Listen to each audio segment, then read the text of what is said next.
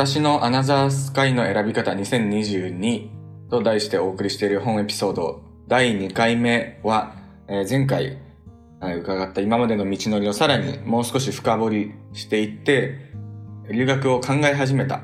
きっかけであったり、それの決意した動機であったりについてを、えーそれぞれのゲストの3人の方に伺っていきたいと思います。ゲストは前回と同じく、君彦さん、良太郎さん、水木さんでお送りしています。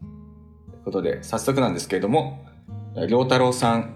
あの、前回の、あの、収録の時にも少しお話はいただいたんですけれど、もう少し詳しく留学の考え始めたきっかけについて教えていただけないでしょうか？はいえーそうですね自分もともと日本の大学に所属しててあの大学院に行くことは考えていたんですけどあの、まあ、それもあそこまでもともとは海外に行こうっていうのはそんなにあの海外で大学院に入ろうってことはもともと考えてませんでした。えっと、ただあのえっと、学部生の時に、えーアメリカの大学の研究インターンに参加して、えーそこでアメリカの、えっと、海外の PhD、えっと、博士課程っていう風な選択肢を知りました。で、そこであの、アメリカに、えっ、と、インターン行った時に、ちょっと研究室見学をしてみようっていう風なことがあって、そこであの、あの、いくつか研究室、行きたい、興味あるところに研究室にコンタクトしてみて、その中で研究室見学ができた場所っていうのの一つが、えー今自分が所属しているマサチューセッツ工科大というところでした。そこであのうん MIT というところの研究室見学した時に、えーそちらの学生とか教授がそのものすごくエネルギッシュに研究やっていたりとか、いろいろこう様々な、えっと、分野を超えてコラボレーションしているっていう風なそういう姿にものすごく刺激を受けて、そういう風な立場に環境に身を置きたいなという風に考えました。なるほど。ちなみにその、そもそもインターンを知ったきっかけっていうのは？そうですね。これはあの本当にたまたまなんですけど、あの大学のもともと所属していた日本の大学の留学オフィスに別の県で用があった時に、えっ、とそこにあの民間財団が行っている研究のインターンのプログラムっていうのをたまたま見つけて、そこにもともとあの応募しようと考えてなかったんですけど、あのいろいろ調べていくと面白そうだなと、いろいろ今まで分かんなかったことを知らなかったことを知れるんじゃないかなというふうに思って、だから応募してうまく通ったんで、えー参加しました。うーん、なるほど。じゃあなんか留学をしたいと思ってこのプログラムを見つけたんじゃなくて、プログラムを見つけて面白そうだから留学してみたい。そうですね。あの、もともとそう、あの、あの海外留学というものに興味はあったんですけど、その博士の留学までを見通してというふうな形ではなかったです。なるほど。ちなみにこのインターンの期間であったりとか、場所は東海岸ですかね？と2回そのアメリカの留学インターンを経験したんですけど、1回目が、えっと、アメリカのと南部のテキサスの大学で、1回目に研究でインターンに行ったのが1ヶ月ぐらいだったんですけど、えっと、アメリカのテキサスに、えー行っていました。で、もう1回行く機会があって、その時にはもう少し長く2ヶ月半ぐらいえー留学したんですけど、その時には、えっと、アメリカの東海岸のコネチカット州というところに、えーと研究でインターンに行きました。すげえ、2回インターンはめっちゃいいっすね。羨ましい。うん。うーん。ちょっと羨ましいですね。これは大学をちょっと休んでってことなんですか？休みの期間？まあ、これなんですけど、えっと、実はそのちょうどあの大学の夏休みと春休みの期間をたまたま留学のインターンに当てることができたんで、あまりこう本業のうん日本の所属の方のスケジュールには特に支障はなかったです。なるほど。めっちゃ羨ましい。そうですよね。羨ましいですね。日本の春休みの期間だとアメリカはちょうど学生もいて、学生生活も見れますよね。そうですね。あの、確かそれこそあの日本の、えっ、と、日本人の留学生とも何人かあの知り合うことができたりとか、あの、いろいろそれこそ、うんえっ、と、研究室訪問できたりとかっていうことはあります。あとは、あの、ちなみになんですけど、夏、夏に留学した時って、夏だとあの、アメリカでこう、スクールイヤーが始まる時期だったりするんで、あの、いろいろとこう新刊のイベントとかやったりして、そこに参加したりするのが面白かったです。なるほど。あ、なるほど。夏って言っても結構夏後半のそうですね。いいですね。実際にそこの現地に行ってみて、今の所属先の、もうそれまでに見学した上で留学を決めたっていうことですかね。はい。なるほど。はい。じゃあ、水木さんが、えっと留学を考え始めたきっかけとか、決意した動機ってどんなのだったんですか？えっと、もともとその留学には結構興味があって、まあその理由としては、うんまあ姉が留学これまでにしてたっていうのもありますし、あと、まあ自分自身も漠然とこう海外に興味があったっていうのがあって、で、まあその中、大学4年生の時に東京工業大学にいたんですけれど、まあ、そこでそのうん。海外との交換留学プログラムがあるっていうのを知ってでその時大学4年生の時にそれを知ったんですけれどその時は私は有機合成とか高分子合成とかを本当にあの合成をしていてでなんかまあそのプログラムの趣旨っていうのがなんか今やってる研究をなんかこう別の角度から見れるような研究を海外でやってきてくださいっていう趣旨だったんですけれどで私もその今うん。その時は高分子合成をしてたんですけどなんかそのまあその高分子合成をする中でちょっと面白い高分子の構造が見つかった。だけど、まあ、実際にそれをどういう、まあ、インタラクションとか、まあ、その相関作用とかでそういう構造を作るのかっていうのに興味を持ってそれはなかなか実験では明らかにできないことなのでで、まあ、そのインターンシップに参加しようっていうふうに決意した後はその理論系の高分子の理論系の計算をしている先生を見つけようってそのもちろんその大学リストがあったんですけど交換留学できる大学リストがあったんですけれどその中でいろいろ調べてたところ今のえっと大学の教授、まあ、今私が、えっと、こちらのカリフォルニア大学のサンタバーバラ校で指導教員をしてくれてる、まあ、教授を見つけでその人本当にその高分子の理論科学の中で本当に有名な先生なんですけれども実際にそのインターンをそちらで、まあ、させてもらうことができでそのインターンをしてる中で、まあ、大学院生他の大学院生を見たりに出会ったりとかする中で、まあなんとなくそう今までその修士をしてる間大学にいる間とかは博士課程に進学するっていうイメージが自分の中でそんなになくて修士を卒業して、まあ、みんながその、結構科学の人たちが進んでるように学部卒業して修士卒業して多分なんか漠然と社会人になって働き始めるんだろうなって思ってたんですけどあと日本にいた時は結構あの博士課程に進んでる人って本当に一握りしかいなくて研究室の中で本当に一人だったり二人とかしかいない状況の中でなんとなくこう日本で博士をすると、まあ、周りとのこう差がすごく広がっていくような気がしてなかなか自分のモチベーションっていうのが難しいかなってそれも思ってたんですけど海外のアメリカの大学に来ると、みんなこうみんなが大学院生だったりとかみんながポスドクでこう研究へのモチベーションっていうのが本当にこれから自分は研究で生きていくんだっていう、まあ、人たちも結構多かったのでやっぱりそういう面で大学うん。海外の大学院に行くことは自分のモチベーションっていう意味でもすごいいいいいのかなって思いました。ですね、あともう一つのいきさつとしては自分がそのインターンをしてた時にと指導をしてくれてた、まあ、指導教員以外にこう自分のことを見てくれてたそのメンターの人が今度ポスドクだったんですけど、大学他の大学の助教授になることが決まっててでその方うんうにん。その大学に来ないかっていうふうに誘われてもら誘ってもらったんですけどでそれがうん。なんかこう自分の中であそういう選択肢もあるんだって思い始めたきっかけでもあって。でなんかそういうふうに考えてみるとすごいなんか自分がそのインターンシップの中でやってた理論高分子理論の計算っていうのはすごい面白いし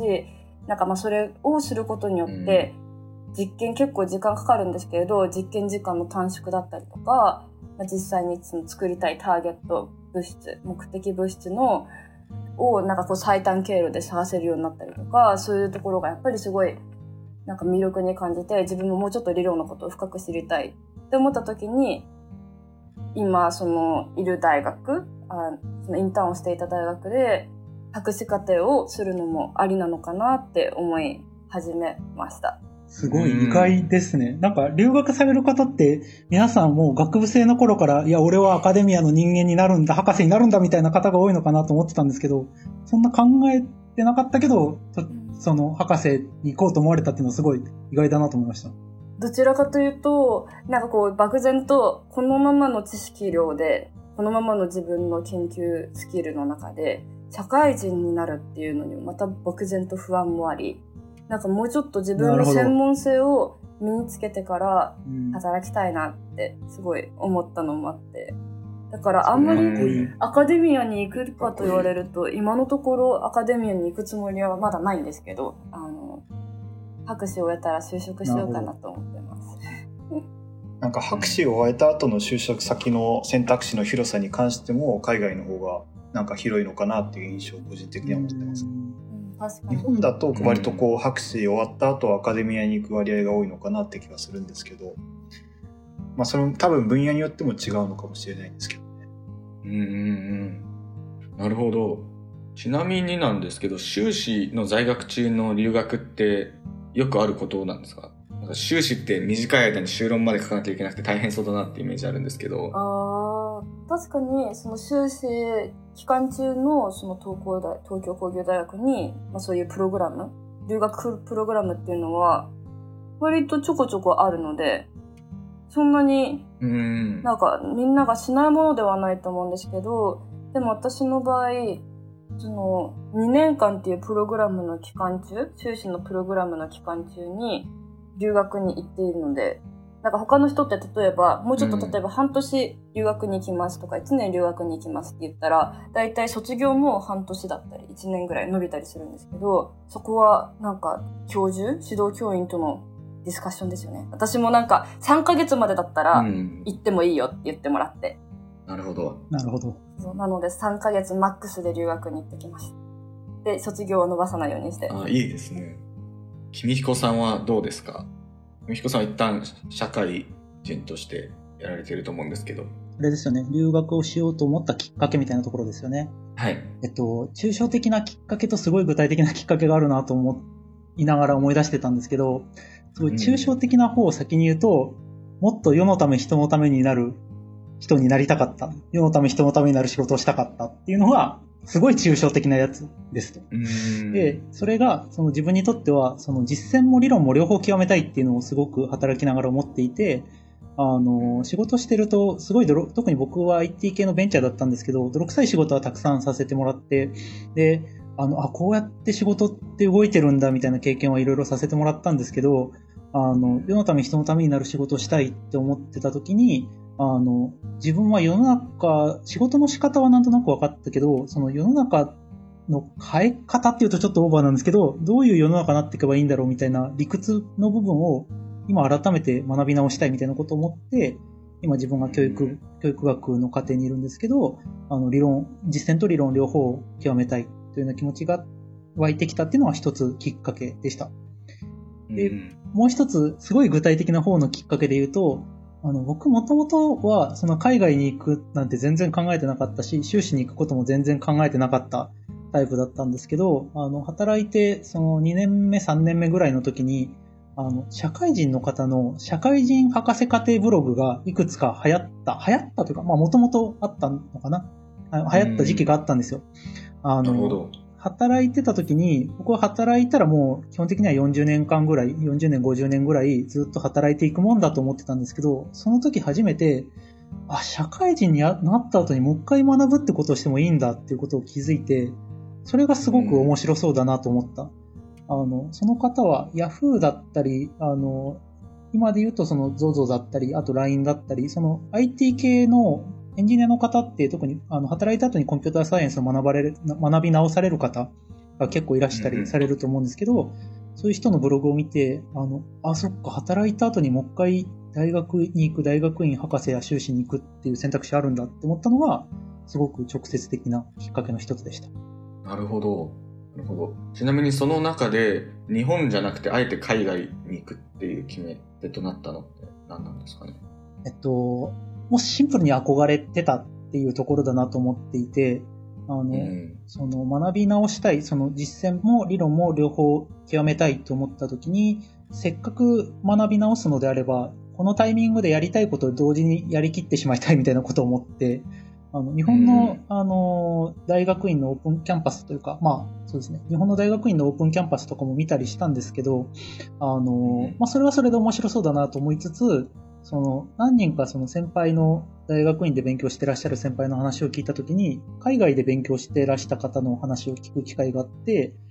あ、それめっちゃかっこいいと思って、もうシンプルに憧れ、憧れです。あの、どうせ大学院に行くなら一緒に海外にも行ってみたいとずっと思っていたので、このタイミングで海外にも行ってみようと思ったという形でした。はいなるほど。